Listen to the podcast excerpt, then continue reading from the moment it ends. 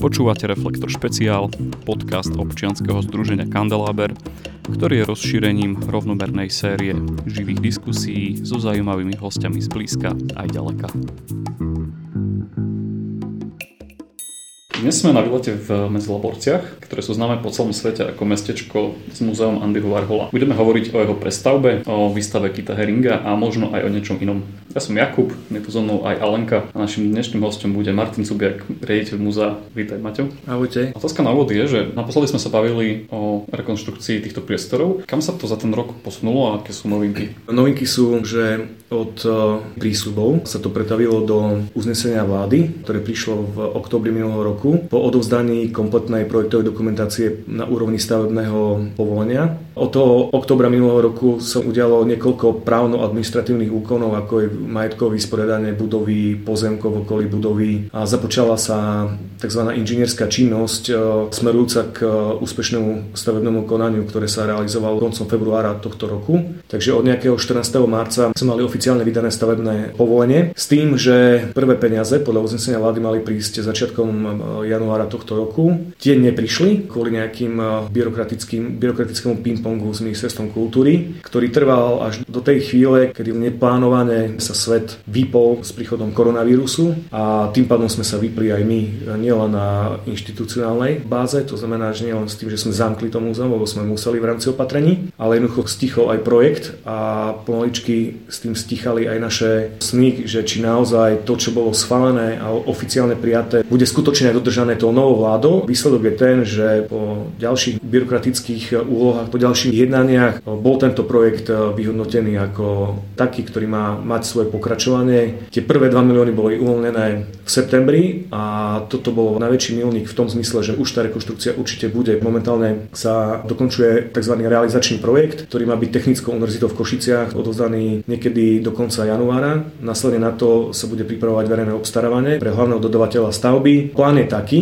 že keď všetko pôjde v poriadku a hladko, tak prvý robotník by tu mohol prísť niekedy v lete budúci rok. Spomenul si, že ste na projekte spolupracovali s Technickou univerzitou v Košiciach. Prečo práve s nimi a aká bola tá spolupráca? Popravde bola to znúdzecnosť. Tým, že na výjazdnom zasadnutí vlády minulý rok v apríli sme dostali maximálne šibeničný termín do septembra odovzdať autorizovanú architektonickú štúdiu a projektovú dokumentáciu na úrovni stavebného povolenia, tak sme nemohli realizovať verejnú súťaž a tak ďalej, pretože by sa to nestihlo, tak sme museli využiť výnimku v zákone v súvislosti s verejným obstarávaním a túto činnosť potom vykonávala Technická univerzita v Košiciach, ktorá to dostala od nás priamym zadaním. Čiže tým, že Technická univerzita v Košiciach bol najbližší relevantný subjekt, ktorý mal históriu a bol profesionálne nastavený tak, že dokáže poňať celý projekt vo vlastnej réžii, tak sme to zadali priamo tým Košičanom, ale spolupráca bola vynikajúca. Mne sa páči, že ste ten projekt pripravili ako takú komplexnú prestavbu, že to nie je len čiastkové plátanie fasády alebo interiéru alebo nejaká dostavba, prístavba. Prečo je to tak? Či to bol nápad? Bolo to takto od začiatku, alebo či ste neboli tlačení len k nejakým takým kozmetickým prestavbám? Celé to malo taký vývoj.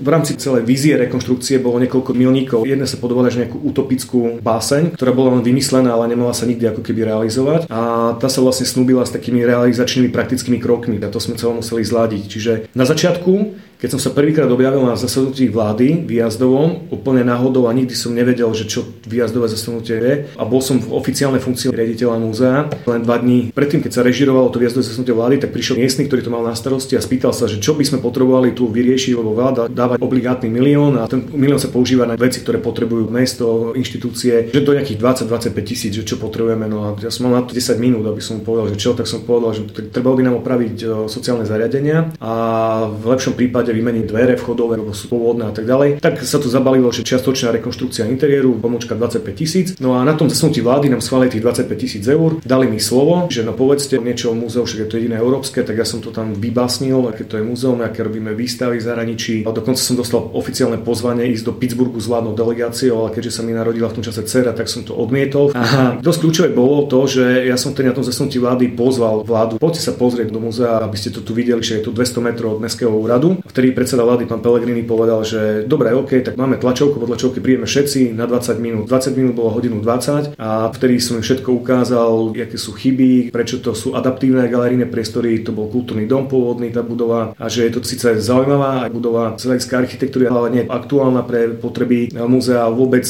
že sa stretávame s názormi návštevníkov, hlavne zahraničných, že obsahovo máte tú perfektnú galériu, ale vizuál tejto budovy a to, čo v nej vidíme, nezodpovedá súčasnému stavu doby, v ktorej žijeme. A to, keď som všetko vysvetlil, tak som povedal, že možno by bolo dobré zvážiť to, že by sme sa na to pozreli komplexne a vieme vám prichystať nejakú víziu štúdie, ako by mohlo múzeum vyzerať po komplexnej rekonštrukcii. A to sa mi nejak zapáčilo, s tým, že na druhý deň mali výjazdové stretnutie v Bardejove a že pokúsia sa navýšiť tých 25 000. Na druhý deň prišla z Bardejova správa, že začali výjazdové stretnutie vlády tým, že navyšujeme Múzeum Andyho Warhola v Medzilaborciach 25 000 na 125 000, a bolo mi povedané, že časť tých peňazí použite na to, že by ste pripravili nejakú štúdiu a potom keď budete mať, tak sa budeme o tom baviť. Ja som sa na to, chvála Bohu, 90 krát vyspal a vtedy som si povedal, že kašleme na to, nebudeme opravovať nejaké záchody ani nebudeme vymeniať svetla a skúsime dať všetko na jednu kartu. Pripravíme, ako by mohlo by to v múzeum vyzerať, keby som sa na to pozrel komplexne. A chcel by som sa veľmi zdôrazniť, že my sme o rekonštrukcii múzea rozmýšľali strašne dlho. O tej rekonštrukcii sa rozmýšľa, odkedy múzeum existuje. Ja som to ešte nebol vtedy, ale sú tu ľudia, ktorí tu boli a je o tom pamäťová stopa, že tie priestory sa museli adaptovať pre muzeálno galerijné účely a nikdy neboli úplne vyhovujúce. Tu 12 rokov tieklo zo strechy proste do expozície, stále sa na to zabúdalo, Medzilaborce boli mimo záujmu centier, peniaze tu prichádzali veľmi ťažko, čiže počasie ľudia, čo tu pracovali, sa nejakým spôsobom uspokojili. A časom asi aj stratíte zmysel pre progres alebo motiváciu, keď bušíte a neprichádza nejaká spätná väzba, odozva. A tu prišla taká šanca. Pripravili sme víziu, vydali sme tú knihu, robili sme nejaké animácie, plno obrázkov a tak sa to potom tej vláde odprezentovalo. Veľmi desivý pocit bol ten, že už aj tá vízia štúdie nám ukázala sumu v podobe 4 000 000 eur, ktorá sa potom odprezentovala a aj zastropovala, čo bolo veľké prekvapenie, že vláda chce sa v takejto sume šejrovať výdavky s našim zriaďovateľom a s mestom. Z tých 125 000 sa minulo iba asi nejakých 13 alebo 14 000 na tie všetky prípravné fázy. Čiže dosť značne veľký balík peňazí ostal.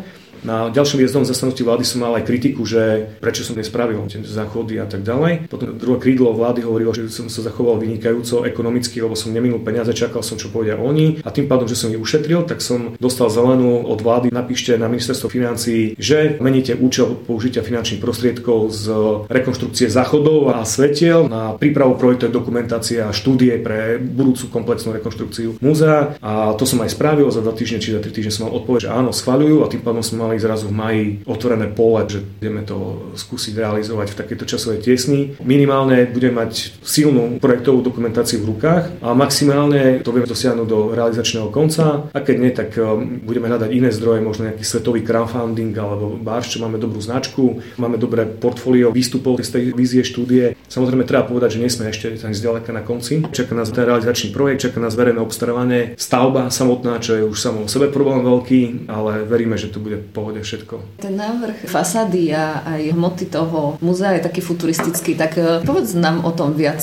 Prečo touto cestou ste sa rozhodli ísť? Spočiatku sme mali také 3 základné veci, že factory v tom najobjímanejšom slova zmysle ako továreň vyslovene. Ďalej sme mali Brillo box, to je vlastne odraz každodenného konzumu, čiže krabica na mydla, a tretie sme mali princíp multiplikácie, čiže opakovania, to čo bolo typické pre Warhola. Najprv sme napríklad rozmýšľali o tom, že tú harmonikovú fasádu a tú komplikované geometricky tvarovanú budovu dostaneme do nejakého jednotného celku, čiže urobíme z toho Campbells alebo proste nejaké Brillo, betón, ale prvé výpočty ukázali, že už to by stalo strašne veľa peňazí a kde to ešte rekonštruovať tie priestory. Tak prišiel geniálny nápad od architektov, že sa prizná tá pôvodná fasáda, ale takým spôsobom, že tí ľudia si ho ani veľmi nevšimnú, pretože sa urobí predsadená responsívna tzv. Ortogonálna sieť, ktorá bude zároveň aj nosným systémom pre black boxy a pre pochôdznú strechu a fasádu. A tým pádom vlastne vznikne nejaký responsívny priestor, kde sa odráža ten princíp multiplikácie, lebo jeden ten otvor má 3,5 na 3 metre, myslím, a ten sa opakuje, akurát staticky sa upravuje, že každých 6 metrov sú nejaké širšie jednostné konštrukcie. A jednoducho vieme tam umiestniť aj rôzne technológie, vieme tam dať porasty, nejaké ekozelené veci, vieme tam dať banery, vieme tam neskôr spraviť kinetickú fasádu, keď zafúka vietor, začne to hrať, začne to vydať nejaké zvuky, čiže vieme zasahovať do tej fasády, vieme ju meniť na štýl Warhola alebo na štýl jeho priestoru ako obrazu ako priestoru. A medzi starou a novou fasádou vieme vytvoriť pochôdzne časti, čiže aj fasáda sa stane nosičom pre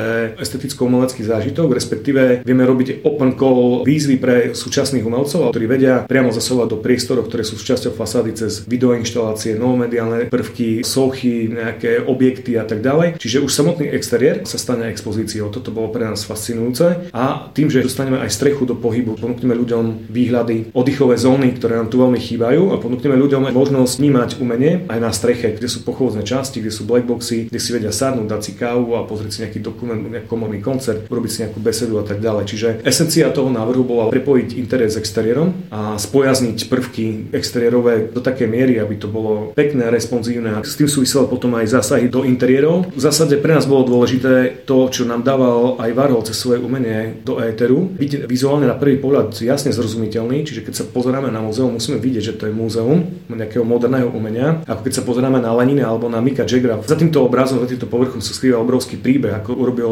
Warhol toho Lenina, že urobil bez trupu, s ľavou rukou položenou na knihu, bol práva, ho vlastne vysmial, zironizoval toho človeka a to je ten Warhol, keď sa ho pýtali, že povedz niečo o svojom umení, takže na povrchu je všetko a pod ním už nič. A my sme to tak chceli aj tomuto múzeum proste poňať. Takže jednoducho pozrieme sa na responsívnu fasádu, ktorá je tá istá, vlastne sa opakujú tie isté časti, je to nejaká sieť, ktorá je tam vložená, ale vieme s ňou operovať takým spôsobom, že ju meniť a pracovať so zážitkom. Na prvom mieste je návštevník, ten keď príde, má v prvom rade mať zážitok z vnímania umenia, to znamená obrazov, tvorby toho Andyho Warhola, moderného umenia, ale tým, aby sme ho posunuli ten zážitok do ďalších iných zážitkov, aby bol bohatý. Momentálne má u nás iba to, že si pozrie obrazy, pozrie si nejaké možno video, nemá to ani oddychovú zónu, nevie si dať kávu, tak vlastne s týmto všetkým sme pracovali, že akým spôsobom vieme sprostredkovať ešte tie ďalšie úrovne. Interiér sme vystavovali aj exteriér na báze tých novomediálnych až media artových vstupov. Budú tu interaktívne prvky, rôzne videosteny, bude to oscilovať medzi tou augmentovanou a virtuálnou realitou, niektoré časti, ktoré budú vhodné na to, aby to pozitívne doplnili. Potom to prepojenie, že výťahom sa človek dostane na strechu a po tej streche sa bude vedieť prejsť, môžeme tam dať rôzne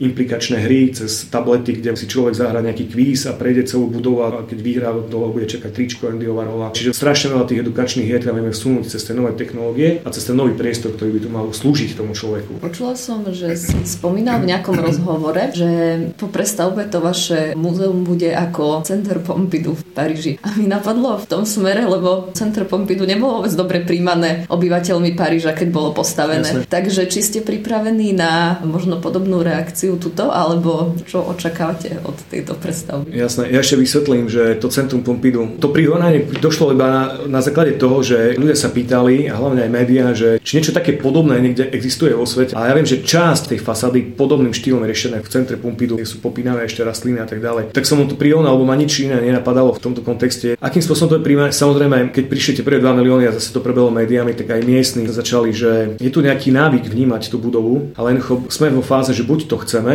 a už cesty späť nie je podľa mňa, alebo proste to nerobme a necháme to schátrať. Skôr či neskôr to príde k schátraniu, lebo okrem toho, že to je múzeum Andyho Warhola, to volám aj že múzeum líšt. Tu sú všade líšty, aj v expozícii, keď ste sa prešli a poriadne ste sa zapozerali. Tu sa všetko len pláta. Kamerové systémy sú nevyhovujúce, keď každé 2 roky robíme povinne zákon napríklad revízie elektriky, stále zistíme, že toto už nefunguje, toto je medené, tamto neviem, aké sa to musí meniť. Čiže tu len plátame, ako ste sa na začiatku pýtali, my sme sa na to pozreli fakt odvážne, buď celé, alebo kašľame na to. Takže sú teraz také reakcie aj miestnych, že nech sa riaditeľ zobudí, toto není Paríž, ale Medzilaborce. A na prvý pohľad môže to byť také, ale jednoducho aké iné. To nebolo naozaj, že sme sa zobudili a nás napadlo, jak dubajského šejka, že chce mať ešte ďalší mrakodrap, jak Big Ben alebo čo. To bolo naozaj také dosť prežité, čiže to nie sú prvky náhody, ktoré tu sú, ale tvoria nejaký celok, nejaký puzzle. Už samotná vôbec existencia tohto múzea pôsobí jak sci-fi trošku. Tak nech sa s tým naučia žiť, alebo nech sa presťahujú, tvrdo povedané títo ľudia odtiaľ. Ja som sa iracionálne rozhodol tu chodiť z Košic. Z Pohodlia, ktoré som zažíval ako privátny galerista, som sa vrátil tu na a dosť ma to baví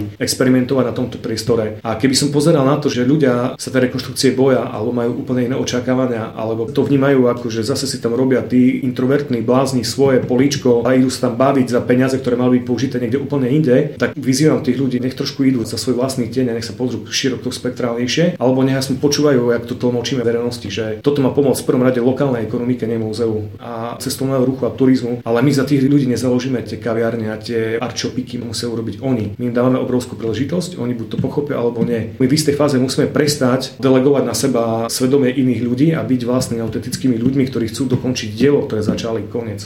Medzilaborce dostali šancu prvú, keď múzeum sa tu umiestnilo. Hej? A nemám pocit, že úplne to využili, lebo keď tu tak raz za pár rokov prídeme, tak sa to javí tak, že veľa sa tu nemení. Mm-hmm. Myslím, že toto je ďalšia šanca, ktorú Medzilaborce teraz majú, aby pozdvihli turistický ruch, respektíve aby tu aj vznikli nejaké služby na vyššej úrovni. Tak my urobíme všetko preto. Už aj teraz máme dohodnuté nejaké PR agentúry zo zahraničia, z Izraela, z Ameriky, ktoré majú pomôcť v tom, aby sa to dostalo hlasnejšie do sveta. Po takejto rekonštrukcii, keď sa spraví nejaký PR boom, tak tu príde 3x až 4x viac ľudí. Ako je to teraz, už len zo zvedavosti možno. Nemusí byť človek extra inteligentný, aby pochopil, že toto je obrovská šanca pre toto mesto. Je to pre nich možno aj jedna z posledných šancí, pokiaľ tu nepríde zase niečo významné, lebo či chceme či nie a môžeme sa tu hádať s miestnymi, že pravoslavný chrám na Kopčeku, to není proste to, čo by malo pritiahnuť 10 000 ľudí do tohto mesta, kde sa už to mesto má o nich postarať. Ja to beriem aj takú za psú povinnosť, je to možno tvrdé smerom na magistrát to povedať, ale to je ich psia povinnosť zabezpečiť postaranie sa o týchto návštevníkov a minimálnu úctu im dať v tom, že keď si to oni zaznačia do kalendára, obetujú peniaze na benzín, idú minúť čas svojho rozpočtu na to, aby prišli do tohto mesta, aby o nich bolo dobre postarané, aby mali to zažitok v tom meste. A pokiaľ toto už to mesto nevyužije, tak to bude veľmi smutné, lebo my môžeme suplovať nejaké mestské informačné centrum, napríklad tu na vieme odporúčať ľuďom, že kde sa môžu ísť pozrieť, ale my nemôžeme byť aj penziónom, aj reštauráciou, aj oddychovou zónou, aj nejakým vysunutým artshopom, aj kaviarničkou, aj cukrárňou. Na to budú musí byť oni. Mal by sme mať stretnutie primátor, poslanec za Ľudsku, rusinskí aktivisti mladí, kde sa budeme snažiť zadefinovať priebehu najbližších mesiacov víziu, kde to mesto chceme vidieť o 3, 4, 5 rokov po rekonštrukcii múzea. Čo preto chceme spraviť? Musia si oni jasne zadefinovať nejakú kultúrnu stratégiu mesta v rámci infraštruktúry, ako chcú riešiť to, že im tu naozaj príde 50-60 000 ľudí ročne. Ja osobne by som bol dosť smutný, kebyže sa tu bavíme možno o 5 rokov opäť v takejto zostave a budeme v nejakých nových priestoroch, bude sa nám to páčiť, budeme vidieť, že tu fungujú nejaké moderné veci, ale dostanem tú istú otázku. No ale keď sme tu boli pred 5 rokmi, tak to tu bolo takisto. To by som bol naozaj dosť smutný ja osobne. Budúci rok začínate s rekonštrukčnými prácami, ak všetko dobre pôjde na svoje 30. výročie. Kedy bude rekonštrukcia ukončená a čo bude múzeum robiť za čas,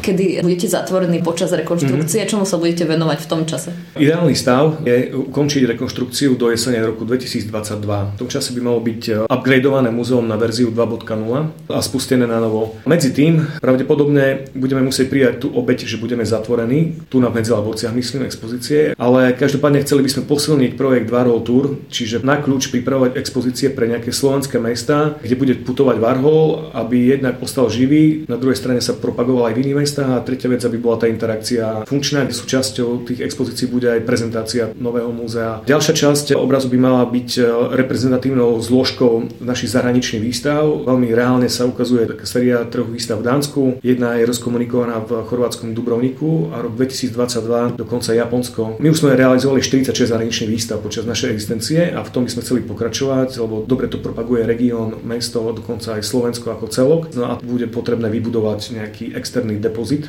do ktorého sa umiestnia diela, aby boli v bezpečí, v správnej vlhkosti. Tie diela budú čakať na to, kedy sa objavia v nových priestoroch. Popri tom budeme riešiť rôzne projekty, budeme viac orientovať na vedu, výskum, budeme spracovať niektoré archívne materiály, na ktoré sme nemali čas. Bude sa robiť hĺbková revízia zbierkového fondu. Chceme nejaké knihy vydať, budeme robiť nejaké videá a hlavne budeme pripravovať takú špecifickú webovú stránku, ktorá bude takou virtuálnou naratívnou nadstavbou nášho múzea, ktoré v kamenných priestoroch existovať nebude, ale chceli by sme dosiahnuť to, že by sme boli asi prvé múzeum na svete, ktoré bude zarábať na návštevnosti v čase, kedy bude reálne zatvorené. Na úvod som te privítal v našom podcaste. Skutočnosť je taká, že my sme vlastne hosťami na tom múzeu. Aktuálne tu prebieha výstava Keitha Haringa. Kto to bol ten Keith Haring a prečo je dôležité o ňom niečo vedieť? Prečo by ľudia mali prísť sa pozrieť na túto výstavu? V prvom rade je to svetová osobnosť, dnes už atestovaná v rámci dejín umenia. Veľmi dôležitá postava pre americký underground, špeciálne newyorský. Človek, ktorý je považovaný za takého otca street artového umenia, ani nie graffiti, ale street artu. A človek, ktorý už vo veľmi mladom veku dokázal kričať silno, aj keď žil veľmi krátko, zomrel ako 31 ročný na AIDS. Akceptoval nielen vtedajší umelecký svet na báze kurátorov a svetových galérií múzeí, ale aj umelci, ktorí boli generačne nad ním a už niečo v tom svete znamenali, či už je to Andy Warhol alebo Jasper Johns a tak ďalej. Má zvláštny rukopis, výtvarný, až emblematický. A tým, že bol geniálny v tom, že on dokázal zadefinovať svoju osobnosť a svoj umelecký štýl do takej miery, že dnes je mimoriadne aktuálny. Mladí ľudia tu chodili, preto ho poznajú. Teraz si predstavme, že za normálnych okolností by sme sa rozprávali o tom období, kedy on zomrel ako jeho rannej tvorbe. A my v múzeu sme dokázali dokázali dať kolekciu viac ako 40 diel, 5 portfólií dokopy takých, ktorí dokumentujú jeho posledný rok a pol života, čiže od času, kedy mu diagnostikovali vírus HIV až do vtedy, kým zomrel na AIDS. A to bolo veľmi turbulentné obdobie u neho. On potom, ako mu to oznámili, išiel na breh rieky Hudson a vrátil sa do East Village a strašne plakal. Ale v zápätí tá jeho silná osobnosť, ktorá sa prejavila aj v umení, sa prepla do módu: žijem ten život naplno, žijem ten prítomný okamih, a zrazu začal vytvárať diela ako Icons, príbeh modrej a červenej, rôzne veselé veci, ktoré vôbec nesúviseli s tým,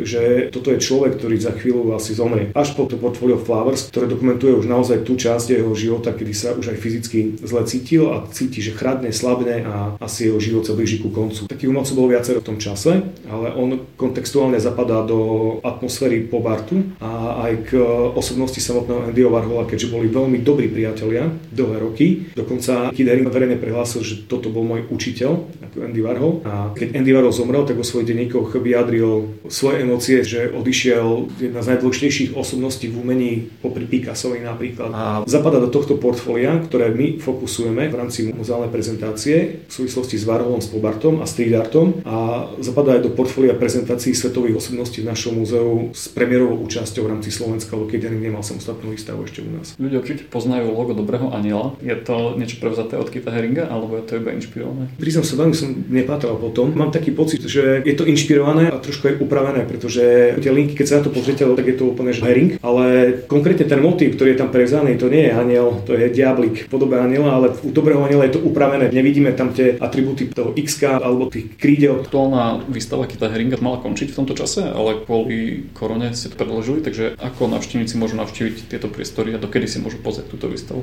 Oficiálne do konca roka sme ju predĺžili, tým, že sme iba dnes otvorili opäť a zase nevieme, čo bude budúci týždeň, tak jednoducho sme si povedali, že je veľmi ťažké pre nás riešiť nejakú dramaturgiu a režiu ďalších výstav a aj vzhľadom k tomu, že nevieme, kedy začneme tú rekonštrukciu presne, tak je veľká pravdepodobnosť, že toho Keitha Haringa budú môcť ľudia vidieť možno až do jary budúceho roku a výmenné výstavy budeme realizovať možno niekde v spodných priestoroch Factoria trošku v menšej podobe, ako sme to plánovali, ale tým, že je tak uspôsobený aj priestorov a je tam vyše 2000 ručne namalovaných tancujúcich postavičiek a bola to veľmi vysoko navštevovaná výstava, tak keď príde nejaké opäť dúfam uvoľnenie opatrení a ten koronavírus bude na ústupe, tak tí, čo to nevideli a nestihli, budú si to môcť pozrieť k zime, možno až do jary, ale nechcel by som to ešte konkretizovať presne. Ďakujem. Tak toto bol Martin Cubjak, riaditeľ múzea Andyho Warhola. Pozdravujeme z Medzilaborec. No a ak sa vám páčia tieto podcasty, ktoré robíme, tak nás môžete sledovať a môžete nás podporiť na stránke Darujme.sk.